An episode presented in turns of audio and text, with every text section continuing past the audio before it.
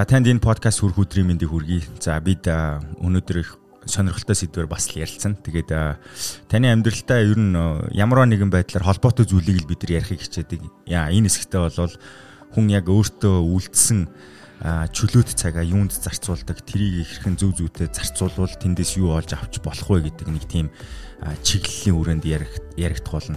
Тэгээд чөлөө цаг гэхэлэр та магадгүй ууланд алхдаг, дугуй ундаг, эсвэл фитнес хийдэг гих зэрэг. Ер нь бол сүүл рүүгээ фитнес гэдэг чинь чөлөөт цаг биш. Ерөөсөө заавал хийх ёстой ийм ажил гэж байгаа бол тэндээс үүдэлтэй стрессийг тайлахын тулд ажил болгож тэр дасгал хөдөлгөөнийг хийхгүй бол эцсийн дүндээ эрүүл мэндээс ямар нэг юм алдахыг хэлээд байгаа те. Гэхдээ энэ бүхний хажууталт нь өөртөө яг нэг таныг энтертейн хийх гэж яриад байгаа шүү дээ. Одоо энэ дотор байгаа энэ бодлуудыг чинь хэсэг хугацаанд салгаад тэр дотор чинь шал өөр ертөнцийг бүтээгээд тэр ертөнц дотроо өөртөө хүсэж байгаа тэр нэг зүйлийг мэдрээд тэндээс аз жаргалтай тийм мэдрэмжийг авах зүйлийг л одоо энтертейн гэж би бол одоо тодорхойлчих.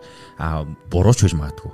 А тэгэхээр яг энэ entertainment салбар дээр маш удаан хугацаанд ажилласан. За дээрэс нь Монголын яг маркетингийн салбарт бас нилээдгүй удаан ажиллаад энд маш олон үйлдэлүүдийг хийсэн нэгэн эрхэм зочныг би өрөн оролцуулж байна. За тэгээд дүлгөөн тамир гэж түүнийг бүтэн нэрээр нь дууддаг. Гэхдээ одоо дүлгөөнөө л бах та.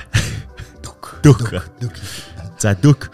Дөк маань ерөнхийдөө яг хийжсэн ажлуудыг би эхлээд товчхон дурдчихъя. House design, Skytel, Univision, Urgo Cinema, DOT Rapid Med, Nomad X гэдэг ийм олон төслүүдтэй хамааралтай. За тэгээд ер нь бол өөрийнх нь үндсэн мэрэгжил нь бол interior design мэрэгчлээ. Business administration гэж одоо хэлэх үү. Тийм л юм руу явж ах шиг байна шүү дээ. Тийм үндсэндээ бол ийм мэрэгчлээ. Гэхдээ бол маркетингийн салбарт төлхөө ажилласан ийм одоо entrepreneur гэж одоо сүүлийн үед нэрлэгдээд байгаа. Гэхдээ яг одоо монголоор энийг орчуулах юм бол шинийг сэтээд бүтээхийн төлөө үйлдэл хийдэг хүмүүсийг л одоо яг энэ категорид оруулах хэрэгтэй баг. За тэгээд айгүй олон зүйлсийн тухай яригдана. Тэр дундаа кино кино ертөнцийн болж байгаа үйл явдлууд. Тэг кино гэдэг зүйл ер нь танд ямар ямар үр өгөөчтэй байж болох юм бэ? Угаасаа та энэний үр өгөөчийг бол надаар хэлүүлдэг юм мэдж байгаа. Гэхдээ цаад цаад бидний яг энийг төдийлөн хоорондоо ярилцаад байдаггүй тэр үр өгөөжийн хувьд Монголд байгаа энэ киноны зах зээл энэ кино ертөнцийн хөгжлийнхаа ямар үе шатанд явж байгаа гэдэг дээр бид хоёр хувийн бодлуудаа солилцох болно. За урилга хүлээж авсанд баярлалаа. За урьсанд баярлалаа. Өнөөдрийн мэндийг хүргэе. Тэгээд товчхон эхлээд би юм бэ гэдгээс эхлэх бах тий. Тэгээ. За түрүүн маркетер гэж дурдж байна. Тэгэхээр яг маркетингийн чиглэлээр дагнаж ингэж фокуслж 100% дооцсон. Зөвхөн маркетинг гэдгээр бол сурж байгаагүй. Анхны гараа болохоор дизайн чиглэлээр эхэлжсэн. Аа манай жишээ нь аав архитектор байж байгаад хамгийн ойрхон төстэй мэрэгжил тухайн үед гэдэг үст аав ээжийн мэрэгжлийг өвлөнө гэдэг тийм. Тэгэхээр хамгийн ойрхон мэрэгжил юу ажиллах вэ гэхээр дизайнер байж таарсан интерьер дизайн гэдэг Монголын анхны төгсгөлт. А тийшээ орохын тулд нэг 10 жилдээ эдийн засаг зургийн сонгон гэдэг нэг тийм сургууль гинт сонгон болоод хосолсон. Эдийн засаг. Хөөх тийм үү. Тэнгүүт нөгөө нэг талдаа зураг зурж байгаа. За. 7 дугаар ангиасан шүү дээ. Аа Тэгээ нөгөө талдаа нөгөө санал зурж ирсэн аа нөгөөдгөө үйлдвэрлэснээ өртгийн тооцноо зарах гэж сургуулиудаар сейлс хийх гэж явж ирсэн нэг юм кейс идэх байхгүй. Аа тэгээд 10 жилээ төгссөн гутаа аа мэрэгчлээ сонгох гэж явж байгаа. Тухайн наашууд хаана тийм болсон юм? Ирээдүйн зогсолбор гэдэг нэгдүгээр хоолойн сургуулиуд нэгдээд зогсолбор сургуулийн анхны сетап тавьчихсан байхгүй. Тэгэхэд нөгөө сонгоны сургуулийн гутаа тэнд дандаа нөгөө ахлах ангиудыг цуглуулсан гутаа одоо химийн физикийн те гэсэн чинь зургийн ингээд тэнгуутаа анги даасан багш нөр эдийн засгийн багш байж таарад за. хэрэглээний эдийн засаг гэж хоршуулад тэгээд зурдаг тэгээд давхар бүтээдэг Наадах чинь бол айгүй гоё кейс шүү дээ. Industrial design гэдэг чинь яг одоо энийг сканыг бүтээн гутаа зархыг нь тооцоолоод наач та айгүй комплекс. Тэгээд 7 дугаар ангийн хүүхдүүдээр хэлбэлдэг гэсэн тухайн үед чинь тэгээд ямар санал зур илүү их нөгөө креатив талаасаа хөгжүүлж ирсэн. Аа тэгээ өөртөө зурж байгаа тэрийг модороо хийгээд зардаг.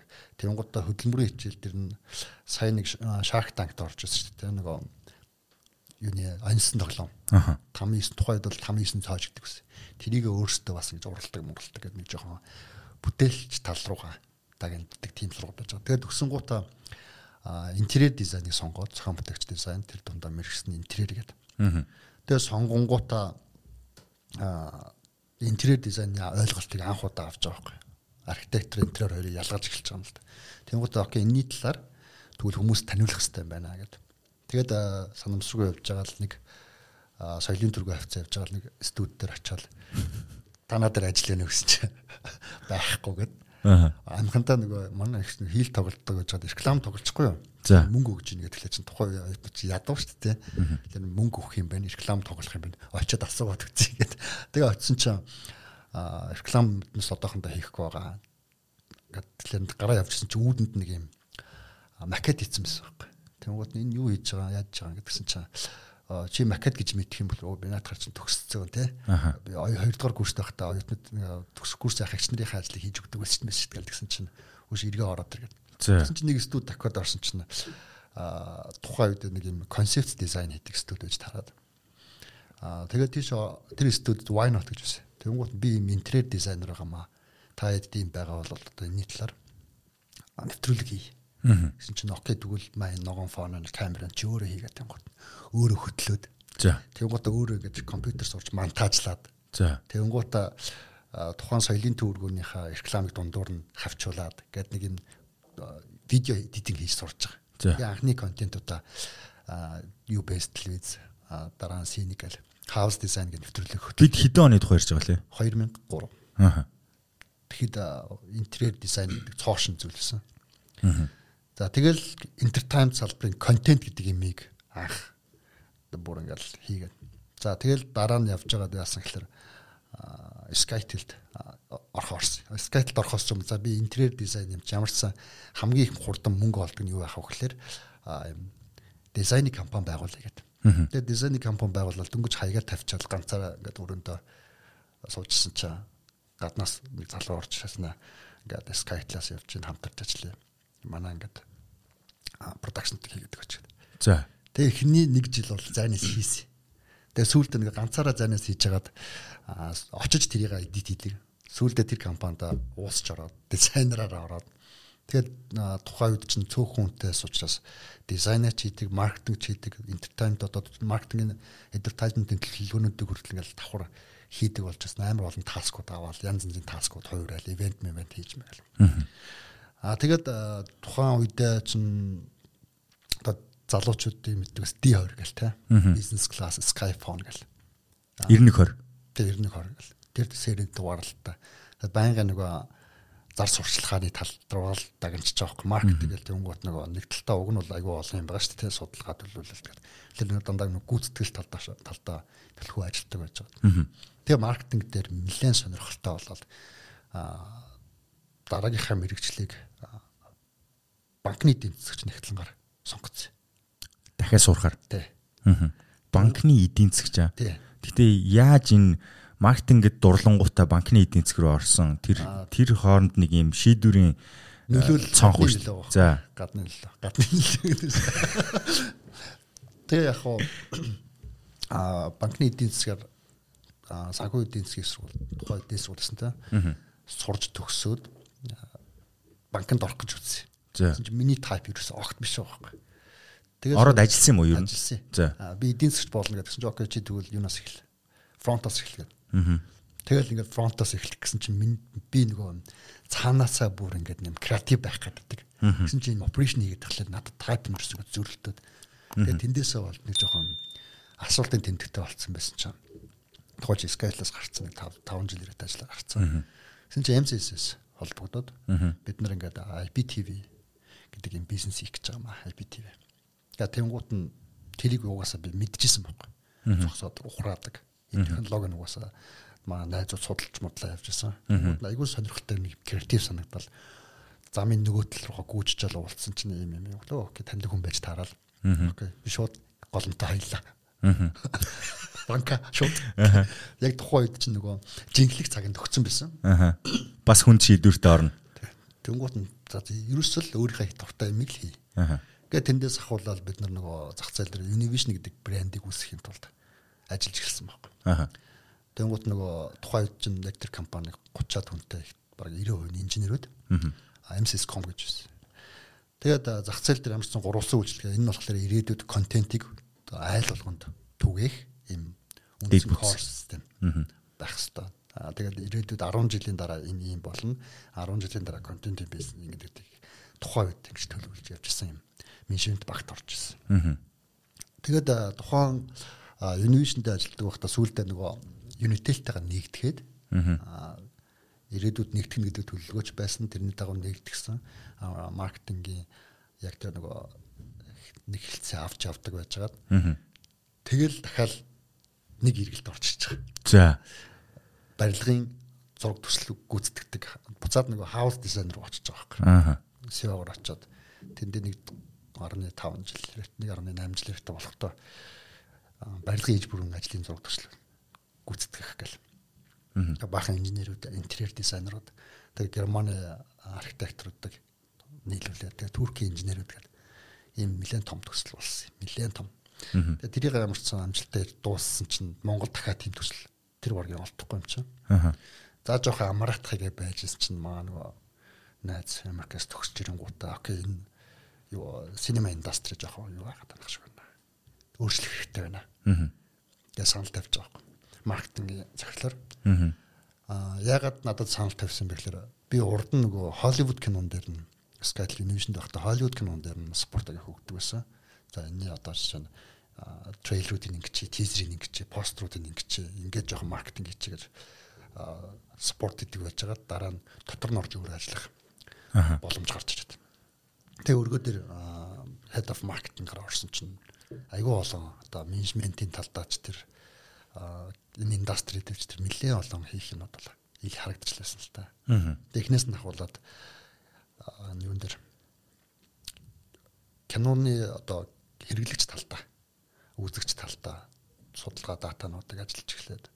Аа тэгээд энэ давхар нөгөө мэдээлэл технологитой уялдуудад яаж илүү их нөгөө хялбар захиалах юм зайнаас үйлчлүүлэх юм гэдэг ч юм уу ийм ажлууд ороо явж ирсэн.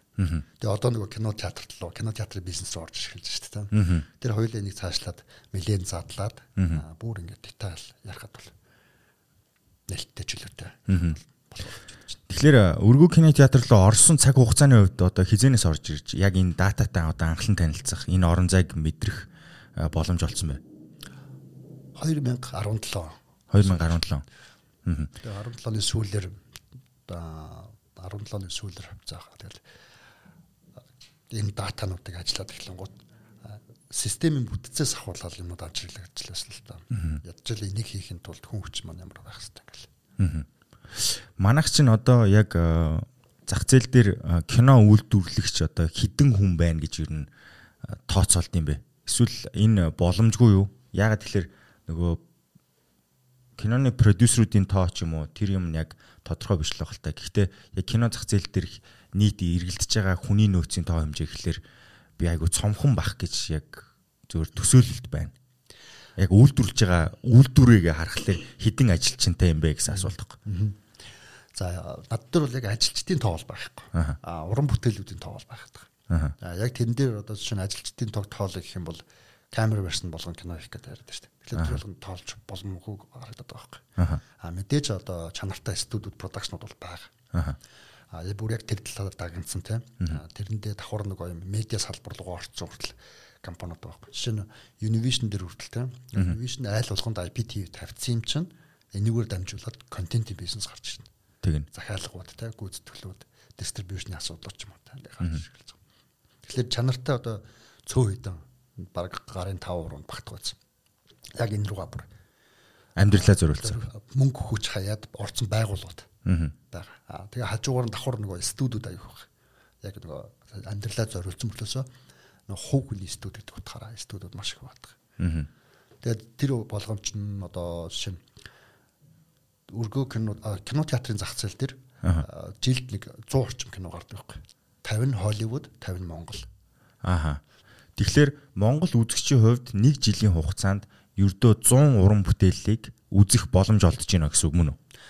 Зөвхөн кино театр дээр. Тийм зөвхөн кино театр дээр ч тийм. Тэгэхээр 100 уран бүтээлээс чинь Холливуд 50 нөх нь. Тийм. Тэнгүүд Холливуудыг бид нэр нь сонгохдоо мянган мянган уран бүтээлээс ээ зэрэглэлийн контентыг сонгож байгаа байхгүй. Ааха А тэрний нөгөө талдаа Монгол үзэгчтэй байгаа те Монгол кино үздэг. Тий. А тэр кинонууд хоорондоо одоо бялууга хуваалцсан гэсэн үг байхгүй. Аха. Гэхдээ мэдээж Холливуд кино үздэг нэг сегмент байхад Монгол кино үздэг нэг сегмент. Аха. Тийм аль алийн үздэг бас сегмент. Аа за. Тэгэхээр гурван янзын үзэгчтэй байна те. Дагнсан хоёр, хослуулдаг нэг. Тэгэхээр саяны энэ 100 кинон дотроос за би Холливуудын кино сонголтын дээр би эхлээд нэг юм тодруулчих. Холливуудын кино, ээ зэрэглийн кино сонгохдоо эн чинь амар чухал байгаа байхгүй. Тэ одоо карант эргүүлж байгаа иргэн одоо та нар байгаа байхгүй. Синемаг төлөөлж байгаа хүмүүс те. Тэнгуут аль карантыг эргүүлэх үү буюу халуун усыг гойжуулах уу, бүлээн усыг гойжуулах уу, хүүт усыг гойжуулах уу гэдэг сонголтыг хийдэг байгаа байхгүй. Аа энэ бол миний хувьд айгу хүнд асуулт гэж би хувьдаа төсөөлж байна. Гэхдээ одоо ингээд нөгөө blockbusters гээд яг дэлхий дээр амар хүн үзэлттэй байдаг кинонууд тэгэхээр бизнесийнхаа талаас бол сонгочход угаасаа энэ орлого олно гэж нэг төсөөлөх бах тий. Тэгээд мэдгүй үр өгөөжийнхөө хувьд гэх юм уу эсвэл нөлөөллийнхөө хувьд юм уу нэг за энэ уран бүтээлчин тэгээ энэний найруулсан киног сонгочих нь ер нь бол нэг зүв зүвтэй байдаг таа ч юм уу тий. Тэр талаас нь харах уу одоо яг энэ энэ кино сонголтын хувьд тулгардаг хүндрэлүүд нь юу байж болох вэ? А за кино сонголтыг ярихаас ч юм нэг юм байгаа. Би нэг а, 13 жилийн өмнө тэгээ 2009 оны датаг яриа л да тийм. Тэгээд а, хороолд өгдөг кинотеатр өмнө нь бинго тоглоомын газар байсан байхгүй тийм. Кинотеатруудын юу ч унсан шүү дээ тийм. Энэ индастри өөрөө бүр унсан байхгүй тийм. Кино үйлдвэрлэх нь ч багассан. Тэгээд энийг хар шантханч багассан, орлогонч багассан. Гаднаас авчирдаггүй.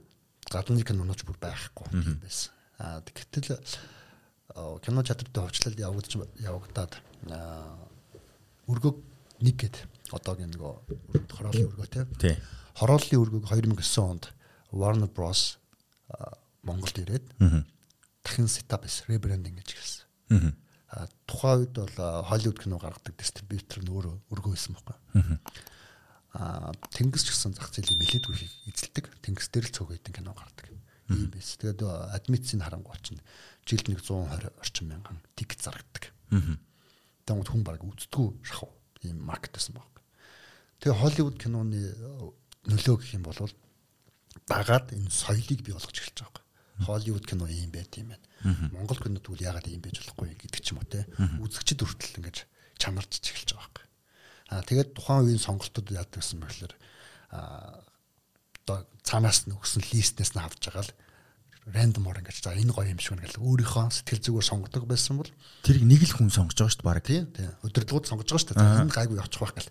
Тэгэл эхний зүгээр цөөхөн хэдэн сар ч юм уу жил ч юм уу те. Ингээд сонгож ирсэн аа окей энэ нь ажиллаад байт юм байна. Тэгвэл энийг л оруулж ирээ. Тэгээ бизнес өөрөө тэндээ шүүгээд эхэлж байгаа байхгүй. Аа зах зээл шүүн гэсэн үг шүү дээ. Тэрнээс хин нэгэн хүн сонгоод энийг гарганд гаргахгүй гэдэг түлхэх асуудал биш болчихж байгаа байхгүй.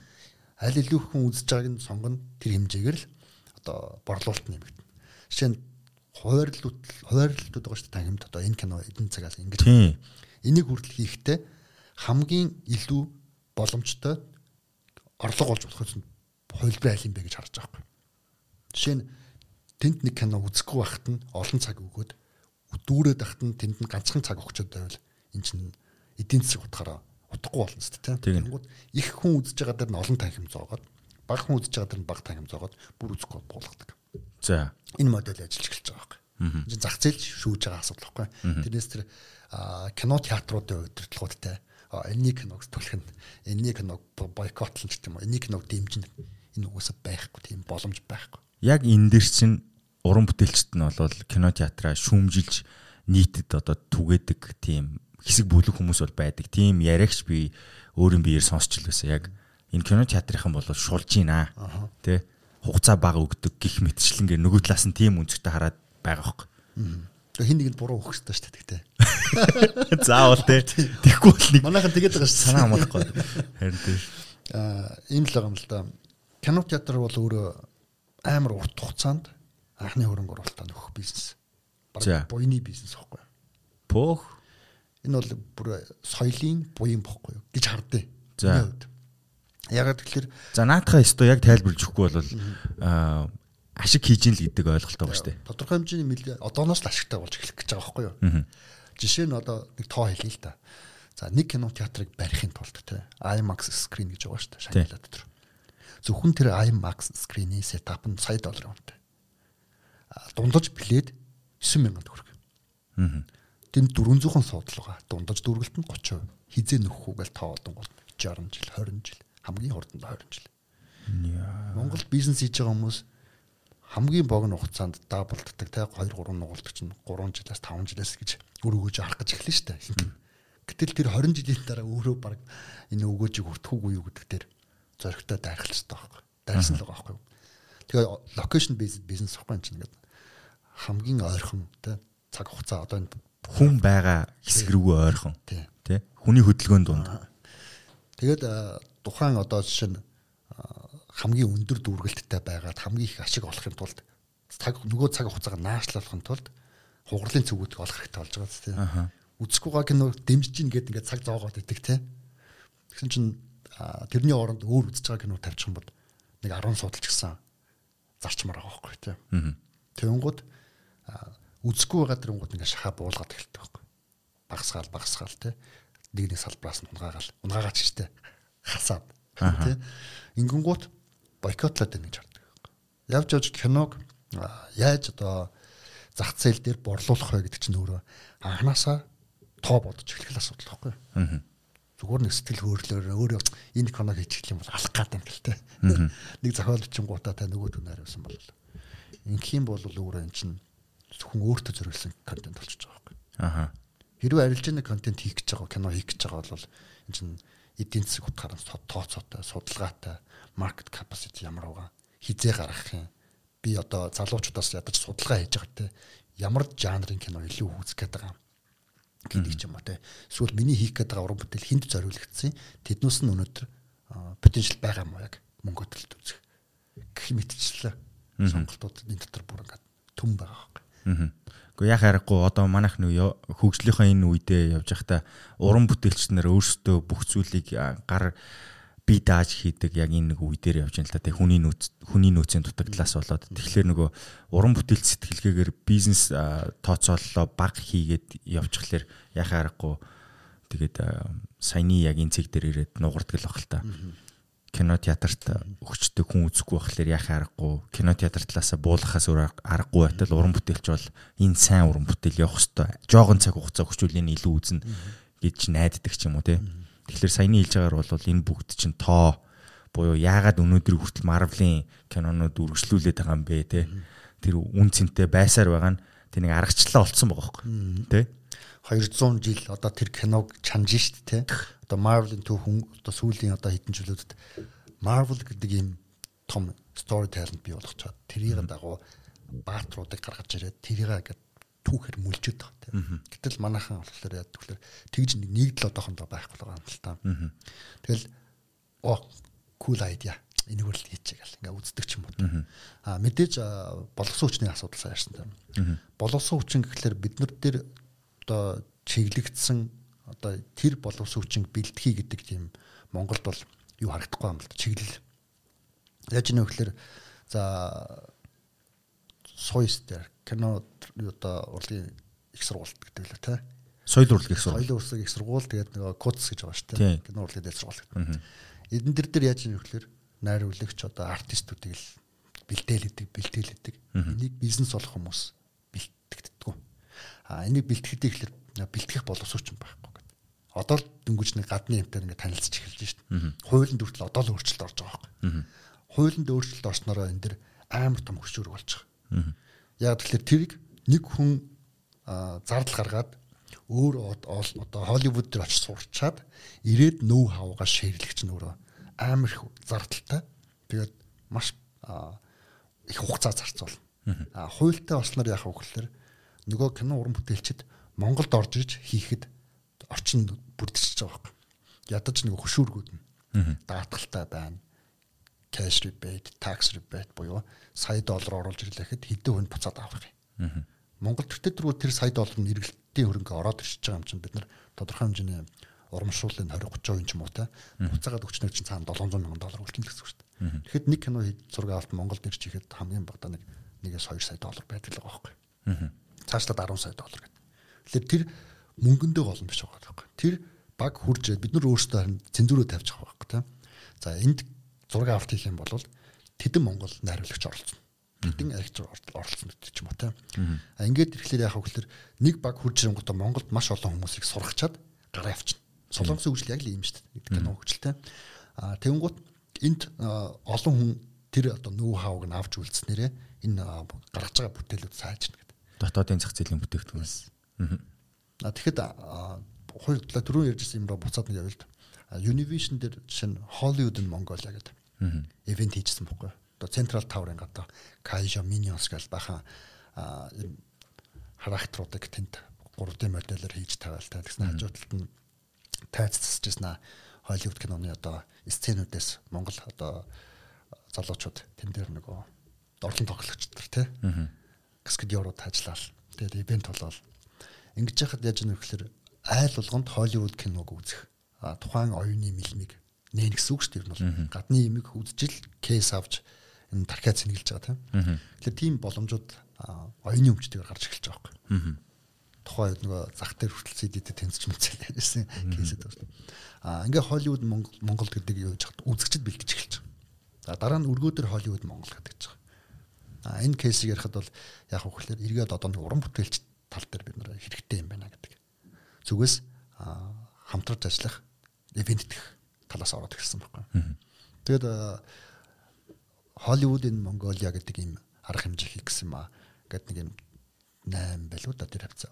Аймарк баха. Нөгөө гадны уран бүтээлчдийг Монголд авчих гэсэн юм аа. Кино театртаа нэлээд ингээд ивент хийгэн нь. Вау, хаа. 20 болгож байгаа. Тэгэх юм бол бид нар тулталсан ягаад cinema awards чи аа тэгээд бүр юм мастер класс гэх кино театр тий. Монгол уран бүтээлчдийг үнгүү сургая. Аа үнгүү гэхлээр чинь мэдээж асуудалтай учраас тодорхой хэмжээний жижигхэн маш бага такстайгаар яг энэ сонирхож байгаа хүмүүст ингээд танхим болгон дээр өөр өөр чиглэлээр тий мастер класс явуулъя. Ингээд явуулаад хийгээд ардаас нь синема аварцаа хийгээд кино театрын борлуулалт өндөртэй тухайн 2 жилийн 10 жилийн хойгоор гэсэн үг дүргэг. Аа шилдэг 10 борлуулагч борлуулсан киноноор шилдэг 10 одоо номинац гаргаж ирээд. Энэ нь өөрөө дахиад нөгөө уран бүтээл үйлдвэрлэж байгаа хүмүүсээ дэмжиж байгаа нэг юм кейс байгаа. Хэлбэр байна тий. Одоо бүр цаашлаад одоо сая хууль гэдэг чинь шүү дээ. Тэр хууль одоохондоо нэг дөнгөж цаасан дээр гарцсан байгаа. Үр дүн урт хугацаанд гарна. Одоо нэг гаднаас одоо шинэ Холливуудын кинонууд Монголд ирээд зураг авалт хийх гэхлээр хууль хэрэгцүүд гэж тэгжсэн шүү дээ. Тэнгууд тэр байхгүй учраас орж ирдэггүй байсан байхгүй. Орж ирмээр идэг. Орж боломжгүй нэг хууль нь байхгүй шээ. Тэнгууд давхар нэг павильоны асуудал гарч ирсэн. Гэхдээ одоо бол залуучууд ялангуяа монгол хичт хэлээс те тэнд павильон барьж байна. Энэ индастри өөрөө хөгжиж эхэлж байгаа. Мэдээж нөгөө нөгөө талдаа үзэгчд шүүмжилж байгаа. Маш их шүүмжилдэг. А шүүмжилж байгаа хэдийгээр үзэгчд угаасаа шүүмжилтэй юм чинь гэхээс илүүтэйгээр илүү хурцлагдаад илүү төв бүгэл тэднүүсийг бизнес талаас нь судлаад те энэ аудиенс юу сонирхоод байгаа. Ядаж хүн амынхаа бүтцийг харж агаад хідэн насны хүмүүс кино театрт ирээд байгаа. Кино театр нь гол одоо өрмийн хамдаг гэх юм уу та бизнесийн гол ашиг орлого олдог салбар байгаа байхгүй. А дараа нь театраас буугаад IPT руу орд. Тэгээд өвдөд рүү ордог ч юм. Энд чинь өөр ингээд ийм үл хөдлөх хөрөг шиг ингээд үе үе дээрээс ингэж инкоминг яваад байгаа шүү дээ. Тэгэхээр кино театр бол хизээч хизээч яг уу те ойрын 10-аас 15 жилд ч юм уу те хിവэрэл байна. Монголд угаасаад кино театрын одоо хүмүүс гэж байна кино театрын бизнес унж ийн гэлтэй. Үгүй бүр нэмэгдсэн байгаа байхгүй. Ковид үед бүр локдауны үед 2хан жил ажиллаагүй байхад локдаун тайлбарлагдангууд бүр ихсэж байгаа байхгүй. Яаж нэгсэн чинь контентер цангацсан байгаа байхгүй тэнд тий. Контент кино театрын соёлоос бүр сандсан. Ийм урсгал харагдаж байгаа. Тэгээд тэрэнгууд энэ залуучууд ер нь кино театрт ядаж яах гэж ирдیں۔ гэдгийг судлах хэрэгтэй байхгүй тий. Тэнгууд хамгийн том бидний судалгаа хийхэд хамгийн их нь болцох гэж ирдэг байхгүй. Аа за хосууд гэр бүлээрээ.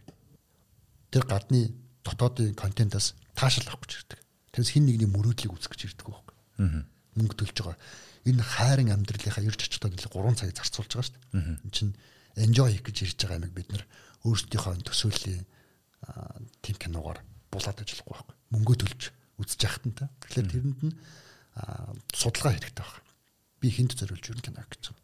Family oriented кино бол нэлээд сайн явдаг. Аха. Тэнгууд за гэр бүлийн жанртай юм байна. Окей тэгвэл хідэн насны хүмүүс бүр шийдвэр гаргах гэж байгаа байхгүй. За. Шийдвэр гаргах чинь хингээч. Октод. Киноны үзэг шийдвэрийг гаргах чинь уу? Yes. Тухайн одоо сэдвийг сонголтыг хийж байгаа хүн эмэгтэй нь байна гэсэн үг. За. Сонирхолтой Сонирхолтой байна. Одоо жишээ нь залуучууд гэж байгаа байхгүй. Аа шийдвэр гаргалтын за нэг 40 орчим хувь нь ирээд шийдвэр гаргадаг. Аа 60 орчим хувь нь шийдвэр гаргачаад ирдэг болсон. Өмнө нь бол баг 80 орчим хувь нь ирж шийдвэр гаргадаг гэсэн үг байхгүй. Одоо ингээд нэг захин биднес орчин хөгжөд байгаа учраас энэ солигдоод байна шүү дээ. Тэнгүүд шийдвэрийг хэн гаргадаг вэ гэхээр хоёлаа кино үз хайраач ч юм уу те. Найз залуу гэдэг. Эргэтэйгээсэ. Сэтэл нь эргэтэйгээс. Тэнгууд тэгэл да ямар кино үзэх гээл тэнгууд нь би жишээ нь Avengers үзмээр байдаг. Тэгээ охин ч өөр кино үзмээр байдаг. Аха. Эцсийн үр дүнд ирчүүл буужгүй шүү дээ. Тийм байна. Хүслийг биелүүлэх хэрэгтэй тий. Гэр бүлийн кино бол яг гэр бүлээрээ шийдвэр гаргадаг. Мэдээж бас тэрэн дээр хүүхдүүдтэйгээ ирж байгаа бол мэдээж Холливуудын гэр бүлийн кино гаргадаг. Нь одоо юу гэдэг Toy Story ч гэдэг юм. Аа. Ээж аав нар тийг бол хөрхө үздэг те. Тийм байна. Гих мэдчихлээ. Тэгэд юу юу? Ам одоо би эхлээд юу яагаад та саяны датаг одоо саяны хилэгдсэн мэдээллийг хэр үнэн бэ гэдгийг батлахын тулд Өргөө кино театр маань зах зээлийнхаа хэдэн хувийг хамардаг. Ер нь хэдэн хүнд хүрдэг тооцооллыг нь эхлээд харж ядгүй. Сая кино үзэлтийнх нь дийлэнх болгохыг нь 18-аас 35 насны залуучууд гэж байна. Угаасаа манай үндэстэн чинь угаасаа яг гол цөмн энэ насны хүмүүс байгаад байгаа шүү дээ. Тэгэхээр яг өргөөгийн хувьд хідэн салбартай зах зээл дээр байгаа кино үзэгчдийн хідэн хүнд нь хүрдэг билээ. За мэдээж сүүлийн 10 гаруй жил хурдцтай салбараа нэмсэн. Одоо 7 салбартай. Хамгийн сүүлд одоо парк код гэдэг энэ дээр одоо ашиглалтанд оруулах гад ажиллаж байгаа. Цэцэрлэг цэцэрлэг төрөлнгийн арталт тийм цэцэрлэг төрөлнгийн арталт дөрвөн танхимтай. Аа тэрний өмнө яасан гэхээр яг пандемик үеэр дарханд энтертайм төв нэгдсэн. Дархны шинэ хуучин дархны яг голт нь. Одоо австрал интерьер австрал архитекторуудын дэсэн солонгос интерьер дизайнерууд гэдэг тэн дээр тухайн хоттой нийцсэн тийм entertainment орчныг бий болгосон байгаа л та. За. Тэгээ ковид яг нээх гэ байжсэн чи ковид гараад хойшлогдож очиж байгаа саяхан нэгдэд. Тухайн хотод нийцүүлсэн гэхлээр тэр хүмүүсийн аж амьдралд нь зориулсан интерьертэй гэсэн үг юм уу? Yes. Вау. Аа тэрийг тэг бүр тэгж боддог юм байна л да. Бид нар болохоор кино театр гэл тэнгууч нь нэг л зүйл л дээ. Гарах уу орчод тэгэл тэнгуучаа шал өөр тийм орчин бий болгож байгаа юм. Аа. Өөрс тийм бахархлуудын шингээгч юм уу те одоо төмөрлөгийн одоо юу гэдэг юм. Аа за. Тэнгууд нэг шинэ хуучин дарахны голдоо одоо тэнгууч нь илүү их нөгөө трафиктэй. Аа 110 мянгаар оршин суугчтай мөрлөөсөө ингээд нөгөө логистикийн бас нэг төв болчихж байгаа байхгүй хаашаа хил мэлэр рүү гараа явахад. Тэнгууд тэнд нөгөө нэг буудалчаад цаашаа дахиад дамжин өнгөрөгчд өнгөрөгчд бас нэмэгдээд 200 мянган хүн байдаг. Тэнгууд энэ бол бас тийм чамлахааргүй зах зээл байхгүй.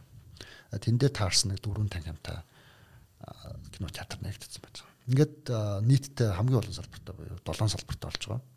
Улсын хэмжээнд. Тийм улсын хэмжээнд. За нийтдээ нэг 7 орчим кино театр зах зээл дээр үйл ажиллагаа явуулж байгаа. Аа тэр 7 кино театр түрүүний миний дурдсан 50 Монгол 50 Холливуд киног гаргаж байгаа. За нэг 20 орчим мянган суудлага баг. За. За тэгэнгუთ маркет шеэр гэж байгаа тийм. Тэр нэг зах зээлийн эзлэх хувь market share бол контентээс амарчтэй. Location based гэж ярьж байсан шүү дээ. Тэнгууд зарим тохиолдолд Монгол кинон дээр багасчдаг. Тэнгис рүү илүү явдаг ч юм уу те. Яагаад? Тэнгис өөрөө Монгол кино үздэг үзэгч ихтэй байхгүй. Аха. Өргөө нэг нь илүү хороолон те. Аха. А тэнгууд Холливуд киног нөгөө хоёр нь багсан гутаа. Шангрила те. IMAX. Тэгээд нөгөө хоёр дахь салбар буюу оюутнуудын нөгөө юуны IT парк гэдэг салбар. Тэнгууд энэ кантог ингээд. Юу юм уу? Зах зээл дээр кино нийлүүлэлт хийгдэхдээ зах зээл дээр байгаа бүх кино театруудаа ижилхэн нийлүүлэгддэг гэсэн үг юм уу? Тий. Нэг дистриб нэгээс хоёр дистрибьютор тэднүүсийг зөвхөн дамжуулж нийлүүлдэг байхгүй юу? Аа яагаад өргөө Тэнгис хоёрын хоорондын киноны сонголт болон одоо календарын хувьд өөрчлөлт байж болдгоо юм бэ? Аа кино өөрөө фреш хамгийн чухал яг ингээм шинэ байх хэвээр. За. 7 хоног хуучин болчдөг. Дараагийн кино гарч ирлээ нөгөөт чинь хичнээн шинжгсэн хуучин кино гэж үзэгддэг байхгүй. Тэнгүүд хоёр өөр цагт нээчингууд хуучин кино болж хувирдаг байхгүй. Аа тэгээд нэг зохицуулалттай байж байгаад те одоо шинэ Монгол кинонууд тав дахь голцоо нээлттэйдэг. Тав дахь гасан бүтэнсээ эд оргил үе. За. Амрах гадна шүү дээ энтертейн хийх гэдэг. Аа тэнгууд нэгтгэхдээ тэнгис тийчээд дараагийн 7 хоногт ч юм уу те нэг 7 хоногт тэнгис дараагийн 7 хоногт өргөд нээчин 30 нөгөө хуучилдаг гэдэг ойлголт гардаг байхгүй. Тэгэхээр зүгээр богино киноны чинь борлуулалт одоо жишээ нь эхний 7-оос 14 хоног бол гол кэш флоу хийдэг нөхгүй. Бараг 80 орчим байна. Эхний 7 хоногт бараг 60% байна. Тэгээд өслөө нийт орлогынхон 60% эхний 7 хоногт л хийх ёстой юм уу те? Энэ өслөө ундаг. Аха. Ийм л байна.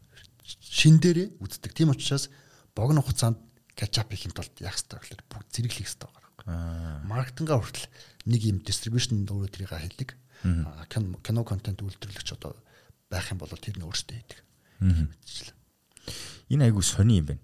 За би өөрөө хувьда кино театр нэнгуудаа өөрөө дистрибьюшнээ сонгоод киноныхоо сонголтыг хийгээд энд байгаа сонгогдсон кинонуудаас зөрүүлээд тэгээд ижил хугацаанд би шал өөр бусад кино театруудад байхгүй кино хийх юм бол би ямар нөлөөлөл үзүүлж чадах вэ гэдгээ хэлж чадах уу? Ийм байгаа. Одоо жишээ нь Монголд нэг тийм арай өөр нич маркет дээр ажилладаг кино театр бий болж үтсэн шүү дээ. Аха. Их дэлгүүр төлөвлөгөөрөнд дээдлэх жоохон хард хаус маас сонгодог. Тэгээд киноны сонголтоо тусдаа хийдэг те. Тэнгүүт манай нэр тийм байна. Зах зээл чинь бүр хит жижигхэн байхгүй. Аха. Жишээ нь Монгол улс дээр за 3 сая 500 мянган хүн амтай байлаа гэж бодоход жилд 3 сая 500 мянган тасалбар зарагддаг байхгүй. Нэг хүн нэгийг үзэж байгааз. Өмнө бид уурсан штэ жилд 120 мянган тасалбар 13 жилийн өмнө зарагддаг байсан. Одоо бол нэг хүн 3 сая 500 мянган тасалбар гэдэг чинь нэг хүн нэг удаа кино үзэж байгаа хөөх жилд хүн амынхаа тоонд харьцуулахад А Солонгост яадаг вэ гэхээр 3 билүү 4 дахин илүү. Пөөх. Нэг хүн 4 удаа кино үздэг байхгүй. Ягаад тэгэхээр тухайн нөгөө хууль эрх зүй гараад контент нь сайжраад те тэрийн залуучууд нь үздэг соёл нь бий болоод ирэнгууд сайн кинотой газар штэ тий. Тэгэхэд нэг хүн дөрөв л үздэг гэж үү. Тэгэхээр 200 сая тикет заргадаг байхгүй. Аа. Тэгэхээр манад дөрөв дахин өсөх боломж зүгээр Азийн зах зээл дээрээс харахад бусдад харьцуулаад харахад боломж харагдаад байгаа. Аа тэгэнгүүт 3 сая 500 мянган тасалбар нэг кино максимум до 200 мянган тасалбар зарж хахад бүр ингээд нийт рүү орох юм бол бид нэр хаанаасаа кэшфлоу хийх юм бэ? Хаанаасаа дараагийнхаа уран бүтээл хийх санхүүжилттэй болох юм бэ гэдэг асуулт гарч ирж байгаа юм. Тэгэхээр чинь нэг талтаа урлагийн бүтээл хийж байгаа боловч нөгөө талтаа ашиг орлого олохгүй бол яаж амьдрах юм бэ шүү дээ. Зүгээр хин нэг маа мөнгө чи гой хоббигаа хийгээ яв гэхгүй нь тодорхой байхгүй тийм. Тэгэхээр заавал арилжааны жинжэнтаа хийгдэж энэ хөгжихгүй бол окей арт хаус байж болно те тэр гэхдээ арилжааныхаа хажуугаар why not гэхгүй. Аа. Окей. За хоёлоо одоо маш чухал сэдвийг хүндий. За.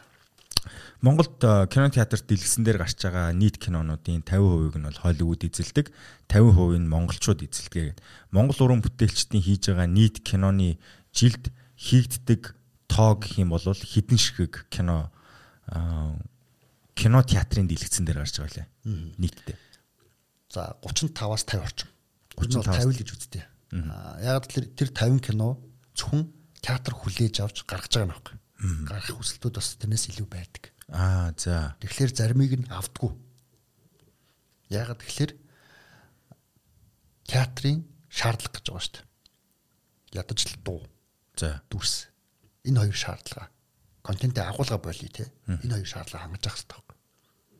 Жишээ нь 2000 19 оны 1 сарын 1-ээс биш 18 оны 1 сарын 1-ээс юу болгосон.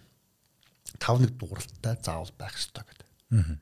Энийг хэлэхэд тулд юу хэлэх ёстой. Түрүү нэг маркет шерийг хэд идэх гэдэг ингээд асууж байна шүү дээ. Тэгсэн. Тэгэхээр ойролцоогоор зарим тохиолдолд 60 зарим тохиолдолд 70 маркет шерийн 70 хүртэл хувь. Аа. Контентаа хамаарат. Аа. Тэгээд бусад 6 кино театр бас юм нөгөө үлдсэн шир тэр нь явдаг. Яг тэгэхээр локейшнээр авчаад ш төрөнгө оруулалтаараа тийм. Тэгэхээр киноны одоо үйлдвэрлэж байгаа хүмүүст нөлөөлөх үс байгаа байхгүй.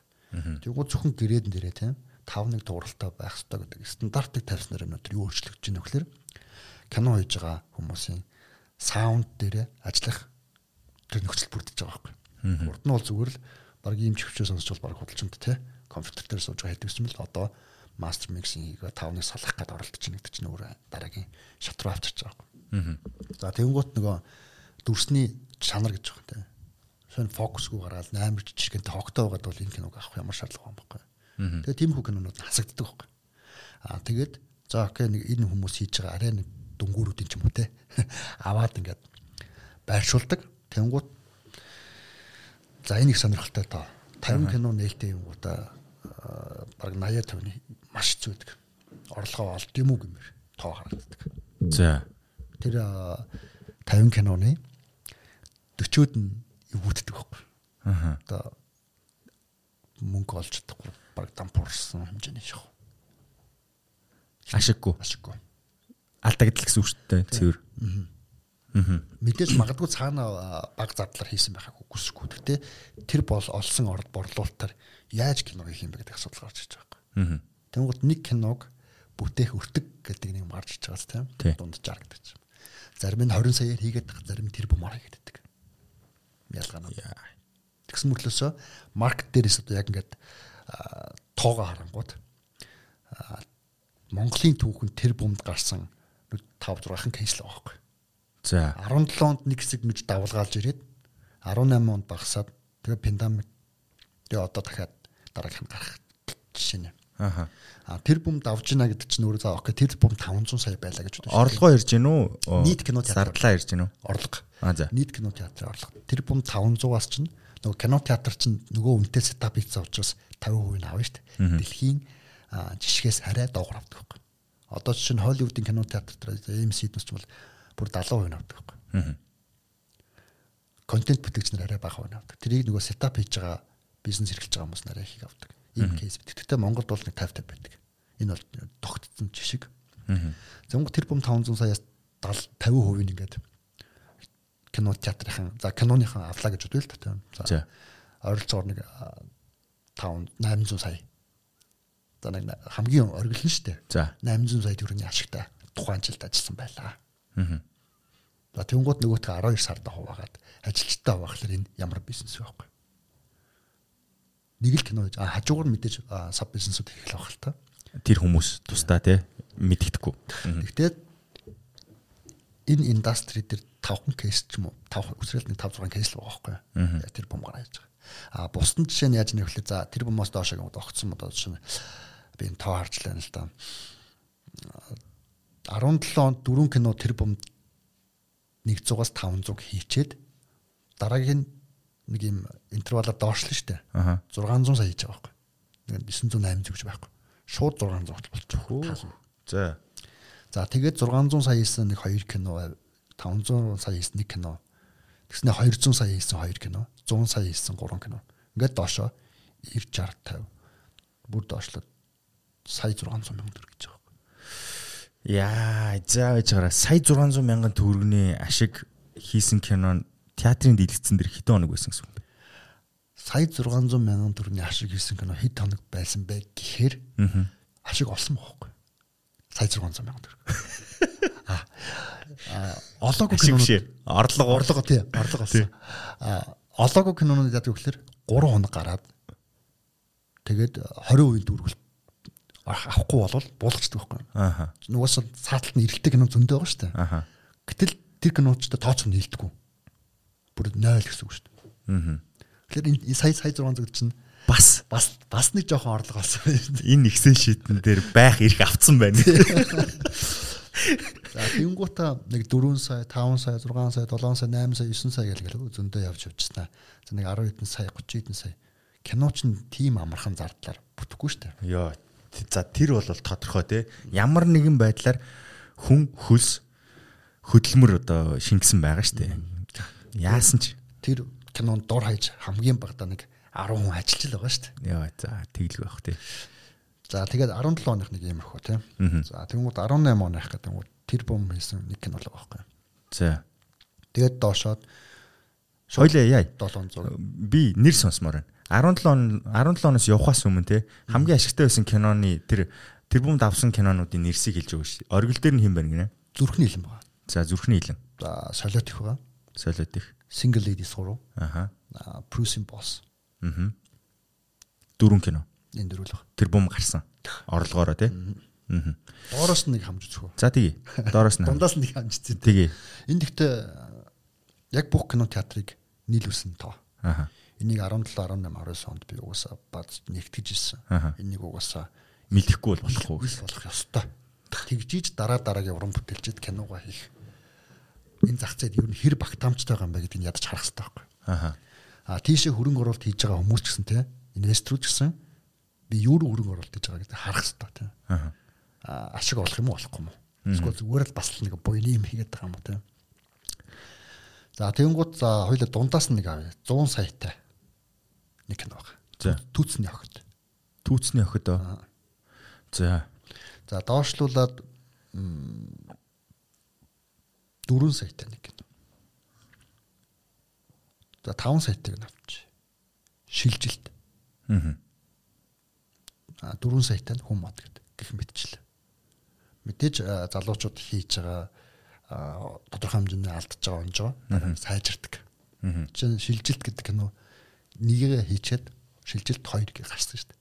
За. Чинь алдаагаа давтахгүй тулч юм бол илүү урам аваад эсвэл тухайн сизон 1 нь үзэгчтэй бэлтэж байгаа сизон 2 дээр ашиглаж магадгүй байхгүй. Аха. Гэх мэт. Хийсэн үү тэгээд? Yes. Сизон 2 дээр жишээ нь сизон 1 дээр маркета бэлтэж байгаа юм чи. Сизон 2 дээр хийж байгаа. За тэгэнгუутаа 18 он руу өсрөнгүүд маш нууц 2 гэдэг. Аа. Тэр бомбас таа байж байгаа. Маш нууц 2. Маш нууц 1 нь хийзээ гарсан байх гэдэг. Маш нууц нэг нь болохоор 16 онд гарсан юм уу? Аа. За энэ датануудыг хугацаануудыг хэлбэлээ бас нэг харах хэрэгтэй байх тийм. За тэгээд кино зах зээлийг одоо хөгжүүлэх одоо гол хөшүүрэг нь шүүмж гэдэг тийм. Шүүмж муул хоёроо бид нар ялгах хэрэгтэй байна. Яг зөв. Шүүмжлэлийг бид нар муулж ийн гэж хүлээж авдаг зарим. Мэдээж шүүмжлэл шүүмжлүүлдэггүй кино гэж дэлхий дээр байхгүй. Аа 100% төгс кино гэж дэлхий дээр байхгүй. Хин нэг нь таалагдж хахад нөгөөд нь таалагдахгүй л гэж таарах. Тэгэхээр тэр болгон дээрээс реакцлал тэднөөстэйгээ зодтолдох эсвэл тэгвэр залуучууд тэрийг зөв шөмжилж байгааг энэ чинь олж хардаг. Тэгжиж хөгжиж шít үзэгчд хөгжинэ, гүцэтгэж байгаа ч хөгжинэ. Монголд шүүмж хийдэг залуучууд гарч эхэлж байна л да. Айгүй авааштай гарч эхэлж байгаа. Холливуд кино маш сайн үздэг. Тэднөөсөө хурц шүүмжилдэг, шүүмж бичдэг. Аа тэгэнгуутаа задлан кино задлан галж шин тий. Аа тэгэнгуутаа Монгол киногоо бас үзээд ревю хийж эхэлж штэ. Аа тэгэнгуут тэр залуучууд сайн ч байгаа, саран ч байгаа сар одоо сайн жишээнтэй яг гоё ингээд өөрийнхөө бодож байгаараа ингээд алдаа оногт оноо өгө тавьчихдаг. Мэдээж сайн талуудыг нь тавина, муу талуудыг тавина. Өөрийнхөө л өнцгөөс тавьж байгаа шүү дээ. Тухайн нөгөө кино зах зээл дээр гарч байгаа бүх кинонуудыг харьцуулж судалгаа хийж байгаа учраас. А зарим нь болохоор хитрхи одоо нэг тал руу хэлбих гэдэг гэх мэтчлээ. За тэгэнгүүт залуучууд нийтлэрээ нэг юм хандлага байна л да. Монгол кино мяа гэдэг. Харин тий. Тэнгууд нөгөө бөөнөрөө яг л ойлгочдөг. Яг асам дээр өөрөө үтсэн мөхлөр гүйлдэг байхгүй. Тийм. Тэгээд тэр хүний яг мяа гэдэг дүгнэлт нь бас нөлөөлөлтэй байхгүй. Тэг бусдаа нөлөөлөл явчих. Тийм. Бусдад таалагдах боломжтой шүү дээ тэр чинь. Ингэж байгаа юм л да. Жишээ нь би кино театр дээр киноны одоо релизийг авахын тулд диг нэг үздэг байхгүй. Үзэхээс өөр аргагүй байхгүй. Тэгэхээр 7 ногт нэгээс хоёр кино үзчихэж байгаа жилд нэг 50 орчим кино нээлттэй нэг чинь 7 хоног болгон шинэ кино гарч байгаа шүү дээ. Тэгэхээр 7 хоног тэднээс гаргахын тулд нэгээс 2 кино үздэг байхгүй.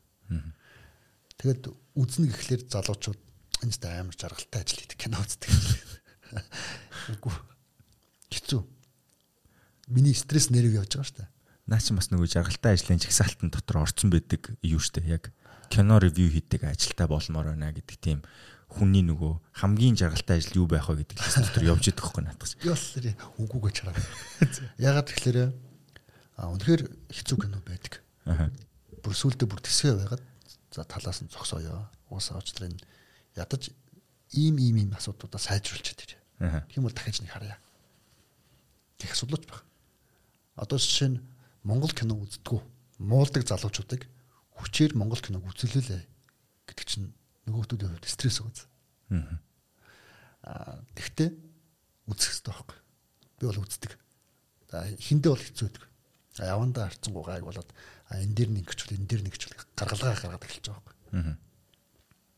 Үзэхгүй тэгэл муулал хаяадах юм бол тэгэл муу чигээрэл бүгд дуусна шүү дээ. Тэгэхээр залуучууд нийтээрээ үзчихиж буюу тэнд яг хөтэ 9000 төгрөгөөр тасалбар аваад хөрөнгө оруулалт хийгээ. Монгол индастри шүү дээ чинь бүр амар том соёлын гол хөшүүрэг байхгүй. Тэрийг дэмжихэд 9000 төгрөгийн тасалбар аваад үзэлээс. Окей, муулахаар юм бол шүмжлэхэр юм бол шүмжилж байгаа нөгөө талдаа магтах юм гаргаж тавих хэрэгтэй. Энэ давуу тал нь энэ юусын сул тал нь энэ байна. Надад миний хувьд бол ингэлээ. Ингээд нэг аль аль талыг балансчлахгүйгээр бата муу гэсэн юм чинь муу. Дорж сайн гэсэн чинь сайн гэдэг. Хүний бодлоор шийдвэр гаргаж бусдаа нөлөөлж болохгүй байхгүй. Тэгвэл ядаж өөрөө тэрийг шүүмжилж бичих гэж байгаа бол үз. А дараа нь шүүмжлээ бич те. Тэгтээ авууштай талын давхар сэндвичийн зарчмаар яв гэж байгаа. Тэгжиж нөгөө талдаа боломж олохгүй бол бүгд л балбаад байдаг босч ирэхгүй шүү дээ. Бүдэрсэн багтал байдаг гэсэн үг шүү дээ. Харин тий. Би бол киног э, технологийн салбар гэж хардаг байхгүй. Энэ бол урлаг биш. Энэ бол технологи яг технологи байхгүй. Технологи бидний амьдралыг хөнгөвчлөдөг. Биднэрт яг нөгөө хүсэж байгаа зүйлийг нь дөтөөр хийхэд тусалдаг байхгүй. Тэгэхээр би кино дотор урлаг байгаа эгүй л байгаа. Би тэрнтэй маргахгүй. Хийц тал дээр нь тэнд нэг юм структур бүтэц байгаа эгүй л байгаа.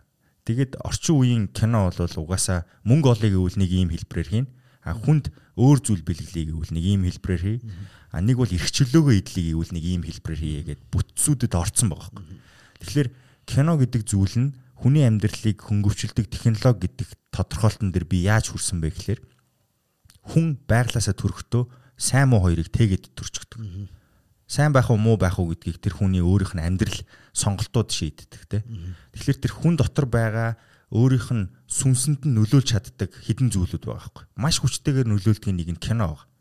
Тэр кинон дотор байгаа агуулгаар хүний амьдралын үзэл бодлыг болон бусдыг харах өнцөг тэр дотор байгаа сүнсэнд нь өөрчлөлт оруулах боломжтой байна. Хамгийн наадлынх нь жишээ нь цэрэг рүү явах давтамжийг хэд дахин нэмсэн тусгай салаа гэдэг киноны араас Монгол улсын армийн салбар өөрөө сэргсэн байгаа байхгүй тий. Зүгээр л нэг киноны үр дүнгээр эцэг эхчүүд болон залуусуудын дунд тэр цэрэгт явах ойлголтыг өөрчилсөн байгаа байхгүй. А арим өөрөө сурчлагаа игээ маркетинг хийсэн бол хүн явах байсан уу гэвэл мэдэхгүй. А за тэгээ гих зэрэг ингээд олон талаас нь харж болохоор юу. Тэгэхээр тэр кино гэдэг зүйл нь ийм технологи юм бол миний тодорхойлолтоор тий. Энэ технологи юм бол би угаасаа нийгмийн нэг хэсэг буюу энэ систем дотроо орчихсон байгаа нэг зүйл болохоор бусдаасаа хамааралтай амьдрах болохоор миний тойрон хүрээлж байгаа хүмүүс ч гэсэн энэ технологийн ач тусаар хамтдаа нэг шат ахаасаа гэж хүсэж байгаа байхгүй. Угаасаа энэ бол миний өөрийнхөө төлөө хийж байгаа зүйл. Би эцэст нь өөрийгөө л бодож байгаа.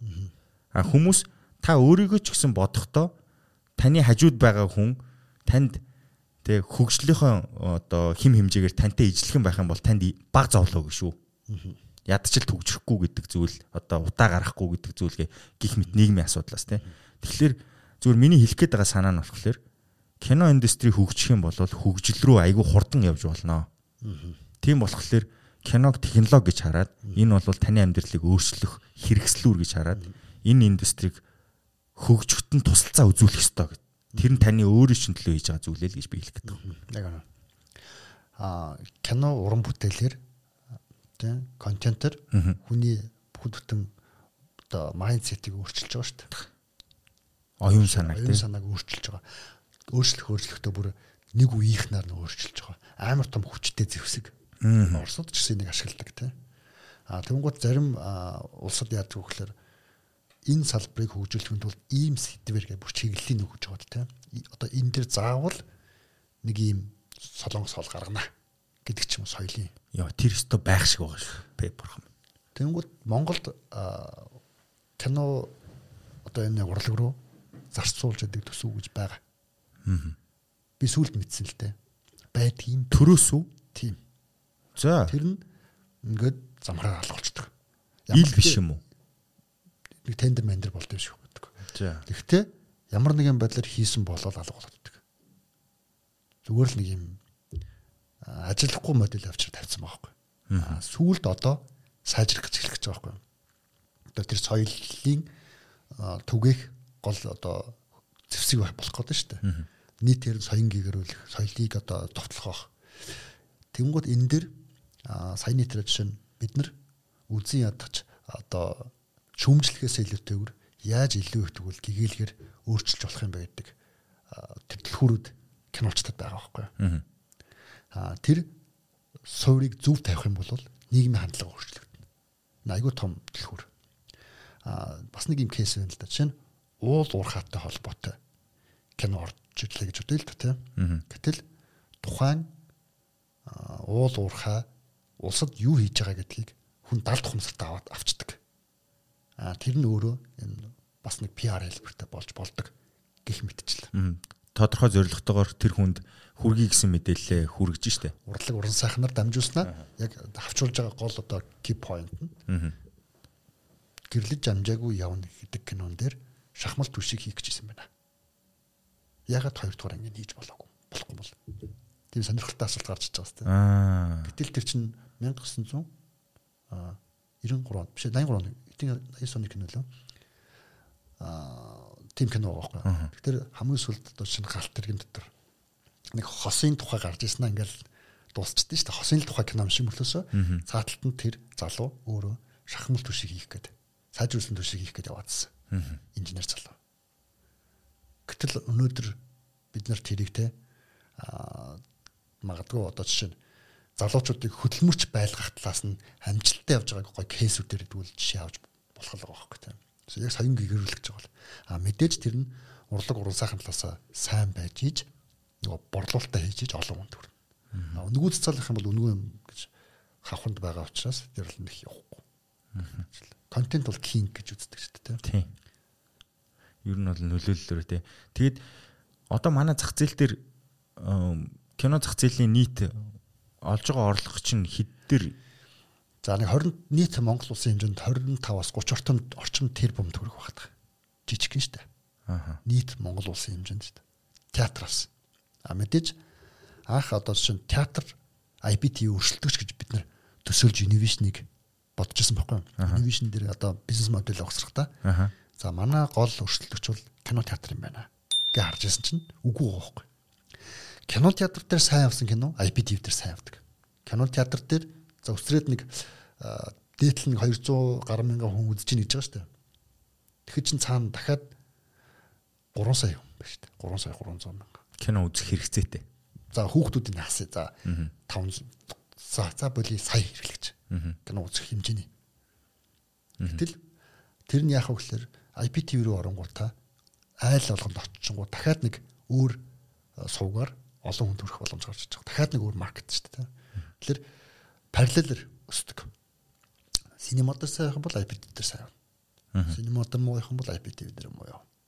Ойролцоогоор нэг нийт борлуулалтын 20%-ийг IPTV-гээс ч юм уу те дүүцгийц. Одоо бол локдаун энэ гэж жоохон нэмэгдэж байгаа.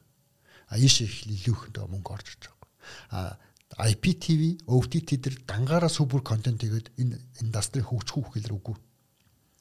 Заавал энэ кино театр том дэлгэцийг дамжих дэлгэцийн тэр чанарын шаардлага гэдэг юмнуудыг тий тэр орчингийн нөлөөлөл гэдэг юмнуудыг дамжиж иж энэ урлаг нь явж байгаа давхар одоо нөгөөдөл нь явдаг ч юм уу тий. Гэтэ хоорондоо зодтолдог биш байгаа байхгүй. Харин кино индастригийн буюу энэ кино зах зээлийн өрсөлдөгч хэм бэхлэр баар байгаа байхгүй. What? Тийм үү? Буюу уушин газар гэдэг ч юм уу клуб байгаа байхгүй. Залуучууд оюутнууд одоо чинь мөнгө нь лимиттэй шүү дээ. Аа. Кино үзэх үү? Баар арах. Пивэн зарцуулах уу? Кино зарцуулах уу? Болчих жоох байхгүй. Тийм цаг нь угаасаа хязгаартай. Мөнгө нь хязгаартай тийм. Энтертейн хийх боломжууд олон болох тусмаа залуучуудад сонголт их тусмаа шүү дээ.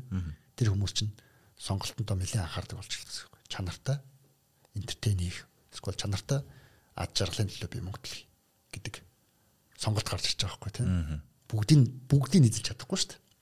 Тэнгууд яг entertainment салбарын хувьд бол Монголд хамгийн том кино театр л байгаа байхгүй. За тэгээд нөгөө талдаа баар цэнгийн одоо тэр бусад entertainment хөгжиж байх өрсөлдөгч. А тэгвэл баар цэнгийн гэхэлэр ууршин газар зөвхөн архиудаг гэж бас ойлгочихлохгүй тийм. Нөгөө талдаа юм гоё ивент үүд шүү дээ тийм. Мэдээж тийш явна. Тэр адилхан хөгжинэ. Тэгвэл нэг нь алга болоод нөгөөх нь төв их биш. Ингээ балансчаал. Яг үнэ. Айл айл нь гоё. Өнөөдөр кино үзчиход маргааш яагаад тэр ивентийг зоржлохгүй гэж байгаа юм. Тэгэхээр одоохонд бол баар савны газар байдаг. Баар сав гэдэг жоо эвгүй хэлчихлээ те. Тэгээ угаасаа л үний хэмжиж пивний газар. Пивэнд яваад байгаа байхгүй. Аа. Ядаж пивэнд явхлаэр тухайн хүний одоо жишээ те согтолтоос бол ямар үр дүн гарах вэ? А нөгөө талдаа чанартай контент үзэх юм бол тухайн хүний сэтгэл зүй сэтгэлгээ хөгжил ямар нөлөөлөх вэ? Энд чинь хоёр ялгаатай байдаг хэрэгтэй. Тий. Гадны имийг үзчихэж хүн тэр хэмжээгээрээ аа ийм боломжтой юм шүү гэдэг кейс аа шүү дээ. Жишээ нь би Netflix дээр одоо Black Mirror гэж цуурлага шүү дээ. Дандаа технологи суурьтай цуурлууд бүгд өөрөөр цогцолтой. Вау, вау гэмээр. Тэгснэ сөрөг талууд нь харуулцдаг. Ингээд сайнтай сөрөгтэй харуулдаг юм гот би ч угаасаа технологи суурьтай бизнес, entertainment бизнес хийж байгаа юм чинь ирээдүйд ийш явах юм байна гэдгийг тэндээс юу аваад үлгэрэл аваад байгаа. Тэнгууд илүү их одоо ухаж судлах тэнд юу болоод байгаа энэ технологи нь яах гээд байгаа гэдэг юм гарч ирж сэргийлэх. Тэнгууд тэр түрүүн нөгөө кино театр төр гэж ярьжсэн. Тэгэхэд энэ датануудыг яаж бий болгодог вэ гэхээр кино театр жишээ нь эхлээд нэг loyalty хөтөлбөр гэдэг 10 удаа үзэх юм бол нэг удаа үнгүүгээ цаарс гэдэг байсан. Дараа нь бонус карт гараад ирж байгаа. Бонус карт удалдаа болт 10% буцаад өгч байгаа юм те. Энэ бонус өгж байгаа боловч нөгөө талдаа дата цугларч шүү дээ залуучууд. Аа хин ямар жанрын кино үзээд байгаа. Энийг дата анализ хийж болж байгаа. За тэгэнгүүтээ рефералтай дараагийн технологиор нь орж ин UDS гэдэг нөгөө QR кодоор би бинийгаа урддаг. Тэрийг одоо найз нь кино үзлэр одоо юу бонус оноо ордог. Тэрүүгээрээ үргээд кино бодлож тасалбар бодлож явахдаа хөнгөлүүлцдэг. Аа энэний дараагийнх нь технологиуд гэж бас байгаа байхгүй. Энэ юун дээр ажиллаад байна гэхээр нөгөө судалгаатай судалж иж нөгөө ажиллаад байна шүү дээ. Тэгэхээр залуучуудын майндыг өөрчлөх, энэ соёлыг бий болгохын тулд заавал суур судалгаа хийх хэрэгтэй шаардлага гарч эхэлж байгаа байхгүй. Тэрийг хэн хийж ийнэ гэхээр уг нь бол одоо бүх кино үйлдвэрлэж байгаа хүмүүс өөрсдөө хиймээр байхгүй. Аа өөр өөртөө ядаж кинонд тий. Тэгээ тэрийг дараа нэгтгэдэг би биэндээ шеэрлдэг. Ингээд дэрнгууд дараа нь бүр жоохон фантазлаад ярих юм бол блокчейнтэй уялдуулаад ягаад cognition хүмүүсээс саналыг аваад үзүүч болгон таарсан зохиол бичиж болох бичүүлж кино кино юм уу контент хийж болохгүй гэж гэдэг. Хувилбарууд гарч эхэлж байгаа юм. Тэнгүүд тухайн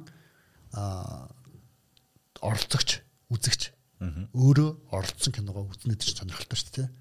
Магадгүй зохиол нь ID-га явуулсан гэдэг чинь. Тийм. Ийм тэрийг нь юу батлах юм бэ гэхээр нөгөө смарт контракт батлах хэрэгтэй байхгүй. Аа. Non fungible token ч юм. Аа. Тэр нөгөө оюуны бүтээл шүү дээ тэр хүний ID гэж чинь оюуных. Магадгүй давтагдчих магадгүй те. Тэнгуут нөгөө олон хүмүүсээс ID авчаа тэрийг нь сайн хайрлагч те. Сайн гүйцэтгэж. Магадгүй дөрүүдийн хүртэл тэндээс санал суулгаар гэдэг ч юм уу те. Ингээд хийж болохоор технологи харагдаад байгаа байхгүй. Тийм ч одоо хэрэглэгч бүтээгч хоёрын дундын бүтээл болчихж байгаа шүү дээ. Тэгээд тал тал бүртээ харилцаа ашигтай. Тэгээ яг энэ зөв зэгтээ зөв нөхцлөөр ингээ уулзч чадах юм бол тэндээс ингээд амар гоё бүтээл гарч болохоор байгаа байхгүй те. Тэгээ магадгүй фейлдгийг ч үгүйсэхгүй те. Тийм. Олон яг үнэ. Бас фейлдгийг ч үгүйсгэж болохгүй. Олон оролцогч байх тусмаа олон санаа гарна гэж үздэг байгаа байхгүй миний хувьд болохоор олон санаа гэдэг чинь хайрцагнасаа гаргана л гэсэн үг шүү дээ тий. Одоо уран бүтээлчд нэг юм хайрцаглагдсан байгааг үгүйсэх байхгүй өөрөө магадгүй би олон юм үзэж харж байгаа би хайрцаглаагаа үгдэг хөлөөнд зөвшөөрж байгаа хэдий ч хайрцаглагдсан байгааг цоош нь айдиа байгааг үгүйсэх байхгүй энэ оролцогч талууд ингээд хамтраад ажиллаад явах юм бол ямар боломж гарах гэдэг нь тэгэхээр үзэгч тэнд бас хариуцлага хүлээж штэ аа тэгтээ бас прессэл явж байгаа байхгүй урьдчилан борлуулалт. Би өөрийнхөө айдыг өгөхийн тулд би тасалбараа одоо авна. Тэгээд IT-г огч. Дараа нь гүйцэтгэлээ харъя гэдэг ч юм уу. А магадгүй жоохон онцгүй болцсон байх юм бол мэдээж бусдад алтагаа юу байна. Оо миний санааг ингэж хийгээгүй байна гэдэг ч юм. Таашгүй хийж үзег учраас тэгтээ нэг юм хийх ч үзэх сонирхол байгаад байгаа. Олон талын оролцоод. Тий наадах чинь амжилттай болох магадлал нь надад айгүй өндөр санагч нь хэрвээ бид нар судалгааны аргачлалын үндсэн техник болох нийт олонлогоос тэр олонлогийг төлөөлж чадах дид олонлогийг ингээд аваад тэр нь өөрсдөө нийтдээ зориулсан бүтээлийг хэрэглэгч талаасаа гүйцэтгэгч тал руугаа санаагаа буулгуулад хамтын хамтын бүтээлийг төөрөвч чадаад тэгээд энэ одоо төөрөвсөн бүтээл нь баталгаажиж байгаа байхгүй судалгаагаар буюу тэр төсөөллөө өгчөж байгаа учраас тэгээд нөгөө хүмүүстэй үрэх юм бол яг магадгүй Монголын анхны блокбастер кинон үзэгч нь өөрөө бүтээсэн кино байх гэдэг чинь. Тэгээ би энийг ингэж хараад байгаа байхгүй. Одоо жишээ нь за за ядаж 10 мянган хүн оролцчих гэж хэлдэг тийм. 10 мянган сууг байхгүй. 10 мянган тэр суугийн ард дахиад 100 мянган хүн байх л байхгүй. Тий. Тэ би оролцсон гэдэг утгаараа нөгөө хүн чинь бас өөрийнхөө оролцоог бусдад тайлбарлах гэж оролдсон шүү дээ. Тий. За тэнгууд дэлхийн бүр анхны дэлхийн анхны ийм концепц болохыг ч үгүйсэхгүй байхгүй. Аа. Одоо чинь бид нар дэлхийгээс нэг хоцроод байна үхлэр үгүй байгаа байхгүй. Аа юуны синемагийн хувьд л та. Тэгээд технологид уялдуулаад жишээ нь Америк нэгдсэн улсын AMC кино театр блокчейн нэвтрэмээр үйлчлээд эхэлчихлээ шүү дээ. Тэнгууд бид нар ч гэсэн энд токнор үйлчлээд эхэлчихэж байгаа бас нэг хоцрохгүй явах гэдэг чинь Азад анхдаг чинь. За Азад биш юм дэлхийд хоёр дахь магадгүй нэг өөр нэг улс систем хаг үүсэхгүй одоохондоо юм байна. А тэгвэл NFT-гээр дамжуулаад бид нэр кино хийгээд үзсэн чинь нөгөөх нь success болчих юм бол дэлхийн анхны кейс гэдээ ягаад зарлжлахгүй гэж тийм. Ягаад тэр олон улсын тэр медийний суугууд дээр төлбөрийн төлөө чамаагүй тавиад тийм. Энэ ийм кейс ажиллаж ин ажилт юм байна манай улсад. Анхаарал татсан шүү дээ бас сонирхолтой юм энэ үедээс чинь зүгээр морьтой хичээл рүү явдаг нөхдүүд биш байх гэдэг. Тэгэхээр ийм боломжуудыг хараад байгаа байхгүй. Бид нар бол нэг хоцроод нөхлөр үгүй байгаад байгаа. Аа гол нь нэг уран бүтээлээ яаж одоо нэг хувь амбицгүйгээр хоорондоо нэгдэх вэ гэдэг асуудал гарч ирээд байгаа байхгүй. Одоо чинь яг энэ тал дээр кино театр тал дээр ажиллаж хахад ихэнх киночд надад дургу. Аа. Ихэнх киночд дургу. Ягаад тэгэхээр одоо цагийн бойкотлдог гэж андуурдаг. Аа би түрүүн анх хэлжсэн шүү дээ. Бизнес зарчмаараа л явна цаг хуваарлтууд. Тэнгууд хоорондоо нээлттэй их өдрөө бол хацалддаг. Гэтэл гадны кинонууд, гадны бүтээлүүд яадаг гэхээр цагаа хоорондоо ярилцж хагаад жилээр нь гаргацдаг. Одоо шин 22 он гараагүй хахад 22 оны бүх хуваард гарцсан байгаа байхгүй. Холливуд кино байх шүү дээ. Гэтэл Монгол киноны жижигхэн зах зээл дээр зүгээр ярилцчаал гаргачих асуудал байхгүй. Аа чив чимээгүй байжснаа нэгнийхээ нээлт их жбайгаа өдөр давцж орж ирэл нөгөө биолог чинь буцах гаргацдаг. Аа.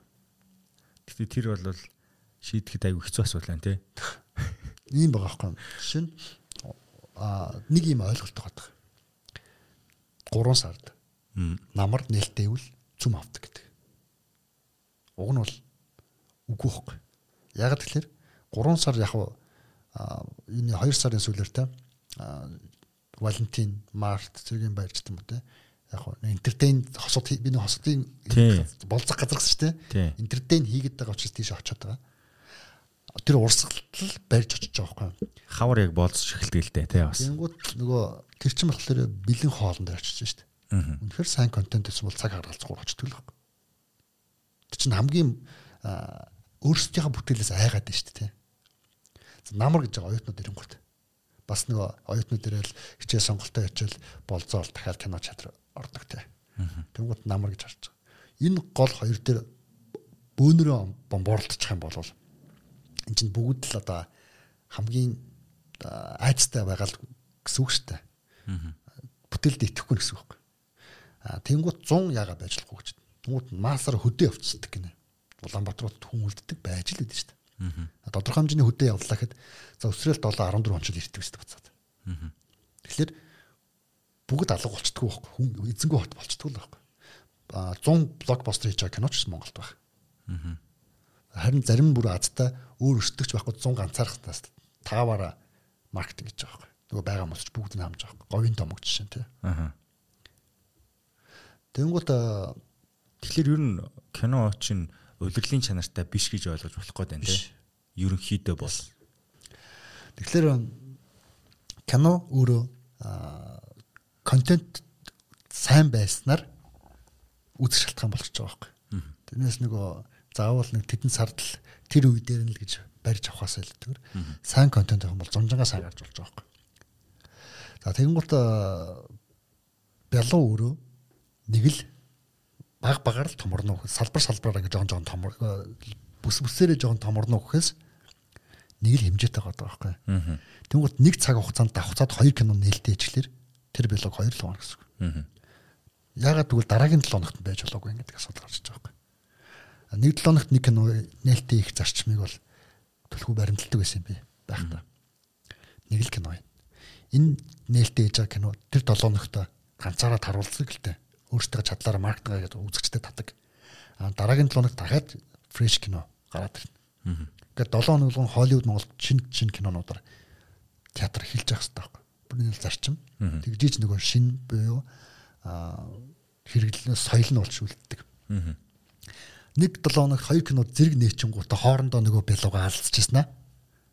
50 50 явснаа дараагийн 7 хоногт байхгүй болчихгоо.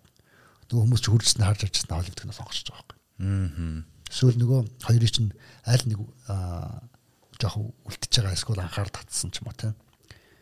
Эндээс болчихж байгаа. А тэгээ постэр аягүй чухал, нэр аягүй чухал, нэр бол аягүй чухал хэмж сонгох шалтгаан гэж. Аа. Монголд ялангуяа хэлний барьерыг зөндөө байгаа шүү дээ. Ойлгомжгүй байснаас ойлгомжтойсэн дэр байхгүй. Ингээс маш симпл байх хэрэгтэй гэдэг ч юм уу. Аа. Яг эсвэл агуулга хэлдэг хэлэхдээ зүг. Хэл уграмаар бол бас хэцүү шүү дээ. Найз охиндоо тэр киног үзэх хэлж хэл нь орооцолтчвал яг яах вэ гэнэс. Нэг тийм. Шийдвэр гаргахын тулд магадгүй нөлөөлж байгаа нэг жижигхэн үзүүлэлт болж болох байхгүй. Аа. Ичснээ. Гадаад яхан панча. Яа. Монгол кино үзэж байгаа залуучууд чинь нөгөө Холливуд кино үздэг түрүүн би гурван өөр тий төрөл байна гэж хэлсэн чинь. Тэнгүүт аль аль нь үзэж байгаа нь аль нөгөө англи дээрэж тодорхой хэмжээний ойлгочдаг. Тэгээснээ сабтайтлаач харчдаг. Монгол киногооч бас дэмжиж үзчихдэг юм. Аа Холливуд кино үзэж байгаа бас нэг хэсэг нь болохоор сабтайтл харахгүйгээр шууд ойлгодог. Шууд ойлгох. Хэлний бариар байхгүй.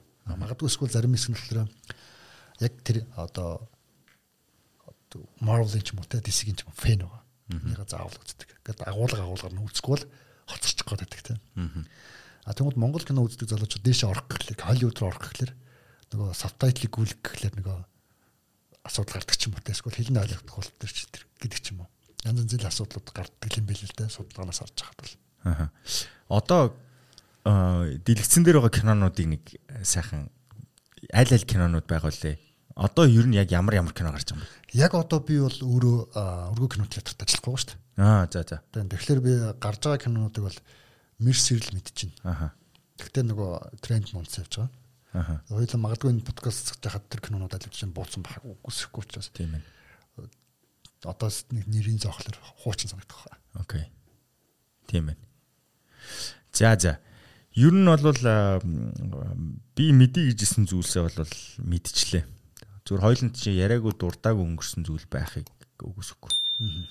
Тийм юм байвал яг одоо энэ кино контентын урлаг дээр кино одоо урлаг гэдээ хэлчлээ те контентын салбар дээр. За мэдээж кино хийж мөнгө олох гэж байгаа бол эргээл нөгөө тоо гэдэг юм аа харах хэрэгтэй байгаа байхгүй. Аа. Уран бүтээл хийж болно гоё nice. Гоё кино байдаг. Гэхдээ энэ дээр илүү их зүйл аа нэг их зарлах гарахгүй штэ. Яг тэрийг нөгөө судалдаг тоо дата анализ хийдэг залуучууд байхгүй? Тэр залуучууд яаж өгөхлөөр ямар салбараас нь тоо хараад үндсэн нюансууд нь гаргаад ирнэ. Тэр тоонуудаа цуглуулж байгаа чи. А дараа нь судалгаа хийж кино хий гэдэг. Сэтгэл хөдлөлөөр бити кино хийх. Аа. Би болохоор саяны ярьж байгаа болохоор кино уран бүтээлчд рүү хандаад байгаас. А одоо тэгвэл үзэгч талтай. Та шүмжилж болно. Сайн дэвчин зарчмаар магтах юм бол магтчих байгаа чи. Аа. Энэ салбар чинь өөрөө хөгжих хэрэгтэй. Хөгжих хэрэгтэй. Маш чухал салбар байхгүй. Огт хайж болохгүй. А давхар тэгээд Монгол киног гингууд нэг тийм магадгүй нэг тийм Монгол кино болгон дээр нэг юм баймаар байгаа байхгүй. Бол Америк кино болгон дээр Америкийн далбаа гаргадаг ч юм уу тий. Солонгос кино болгон дээр соёлын тийм нэг кимчи гэдэг ч юм уу эсвэл хоолны соёл нь гаргадаг ч юм. Бид нар тийм нэг онд ондоошлох хэрэгтэй байна л да. Өөрсдөө тэрийг аягүй сайхан гэдэг юу байдаг. Вижн хэрэгтэй байгаа байхгүй. Аа тэгээд тэрний төлөө үзэгчтэн ч тэр тэрийг гоё ингэж дэмждэг. Үзсэн ч гэсэн ядаж шөмжилж байгаад магтдаг магтаа нь явж идэг. Тэгвэл тэгэл балбаалах юм бол энэ салбар унаал. Монголын кино урлагийн хамгийн дээд шагнал юу юм бэ? За хамгийн дээд шагнал гэхэлэр юу вэ? Уран бүтээл талаас гэх юм бол би сайн мэдэхгүй байна. Аа зүгээр борлуулалт талаасаа гэдэг чинь зах зээл өөрөө хэлж байгаа гэсэн үг шүү дээ. Тийм тийм. Гэтэ яг нөгөө Оскар шиг тийм за яг энэ фестивал сайн энэ фестивал муу гэж хэлж болохгүй байх л та. Аа. Одоо шинэ Улаанбаатар фильм фестивал бол тэн дундаас уран бүтээл нь шүүж байгаа. Аа. Тэнгууд Cinema Awards гэдэг өргөө зохион байгуулдаг. Энэ болохоор борлуулалтаар шүүжиж байгаа. Аа. Үзэгчд үзэгчдэр шүүлгэж ийн гэсэн үг шүү дээ. Тийм. Тэгэхээр тэрний аль нь зөв гэдгийг үзэгчд өөрсдөө л тунган бодох нь зөв баг. Магадгүй урлаг талаас тэр хүмүүсийн тэргүүлүүлж байгаа кино зөв гэх юм бол магадгүй тэр хүмүүсийн зөв. Аа гэхдээ явж явж зах зээл ялын шүүгээд байгаа. Хизээ болдیں۔ энэ аварцууд. Аа Улаанбаатар кино аварц бол жил болгон болж байгаа. Аа. Хугацааны хувьд одоо аль үйлрэлтэй болдог вэ?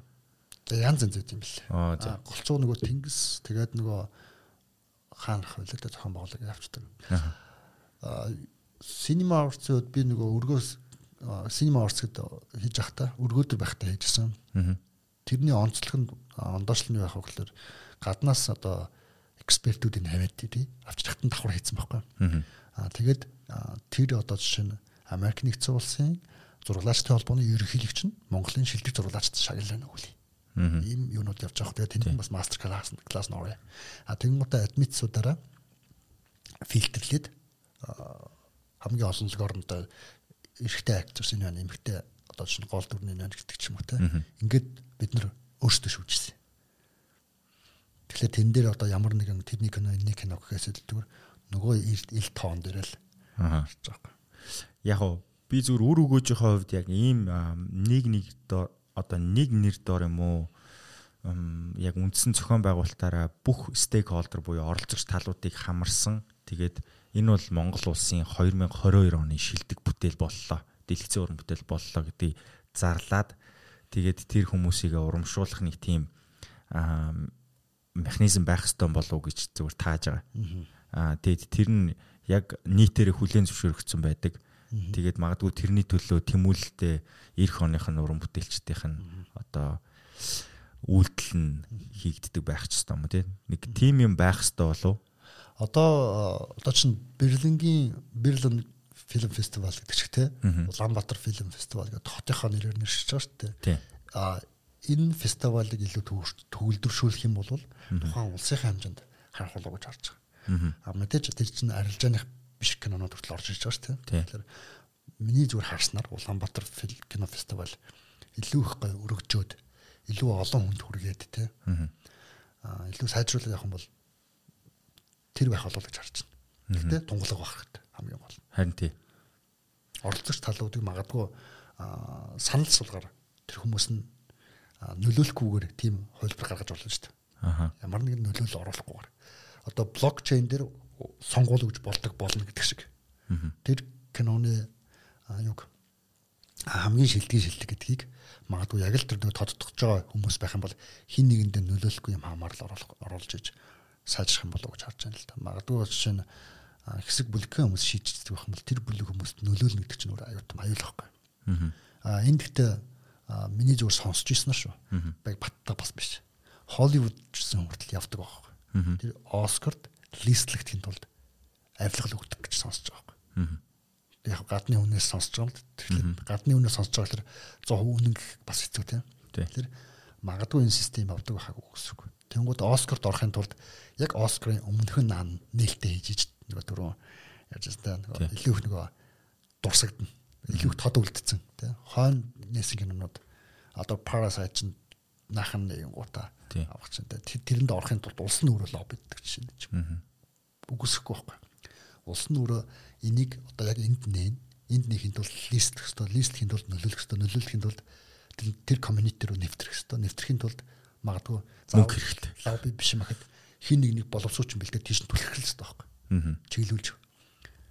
Энэ хүм маркетер одоо гадны комьюнити руу бид нар ч гэсэн орох хэрэгтэй харагдаад байгаа байхгүй.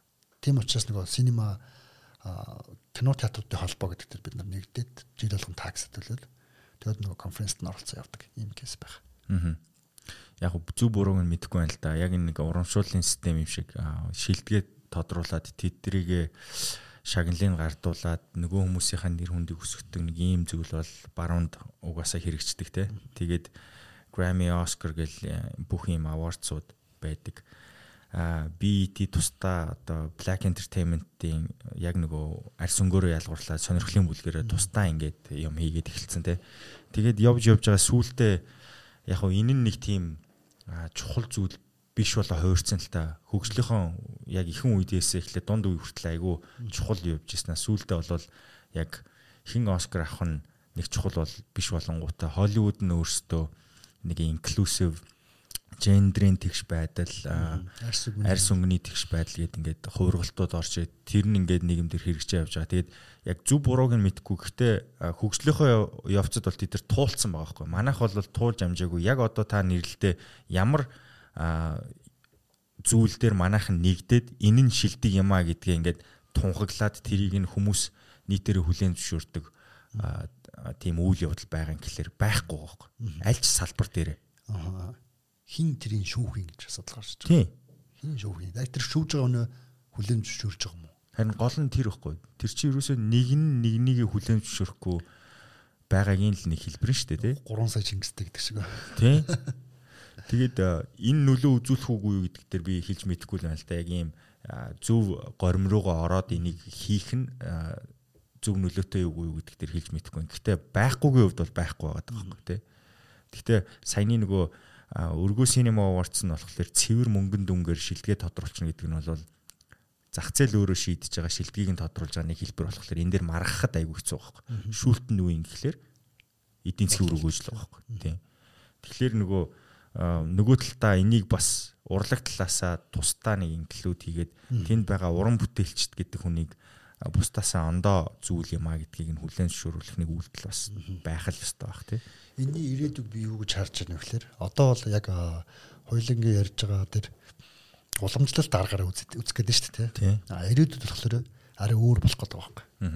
А ялангуяа биднээсийн дараагийн үе metaverse гэж яригдж байна. Тэн дотор амьдарч байна. Тэн дотор бүх юм хийж байна. Тэгээ би биэндээ пол гэдэг бол ямар нэгэн байдлаар одоо үнэлгээ нийтэд хүлээн зөвшөөрөгдөж нийтийн саналыг авна гэсэн үг шүү дээ. Ер нь бол хин нэгэн дорд дондын саналыг биш.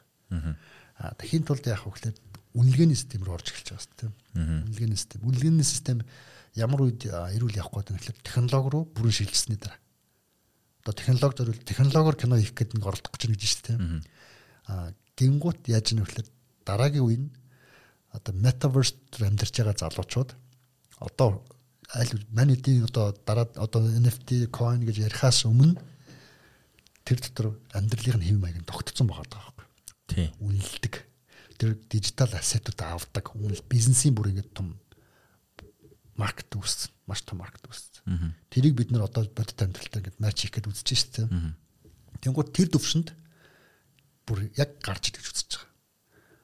Алдаа мадаггүй гэдэг ч юм уу те. Тэнгууд тэр одоо нөгөө залуучууд нь тэн дээр зүгээр илүү их үзэж байгаа хандлтаараа магадгүй AI тэр энэ юм байна гэдгээр нь оншилж болох байхгүй.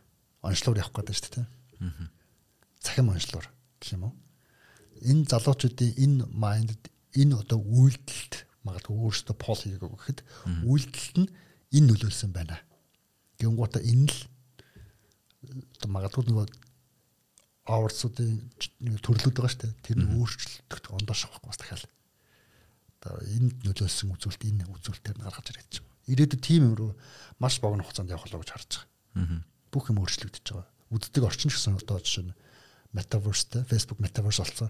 Тэнгүүд Oculus гэл ингээл тэнгүүд Oculus дотор шал өөр орчинд тоглож гин хурлаа хийж гин одоо йога хийж гин а тэнгүүд кино YouTube-ийн контентууд нь хүртэл Oculus дээр болоод эхэлчихэж байна. Oculus TV-гээ хүртэл гараад эхэлж байна. Магадгүй тэн зориулсан нөгөө жинхэнэ нөгөө Jurassic Park гэсэн чинь дотор нь ингээ явж идэх шиг те. Ингээд ийм контент бүтээх үе ирж байгаа байхгүй. Web 3.0 руу шилжиж байна гэдэг шиг. Тэгээд тэрэнгүүд энэ доторх хүн болгоны үйл хөдлөлийг рекорд хийгээд эхэлж байгаа чинь тэрний нөлөөллийг результыг гаргаад өгөх гэсэн шүү дээ.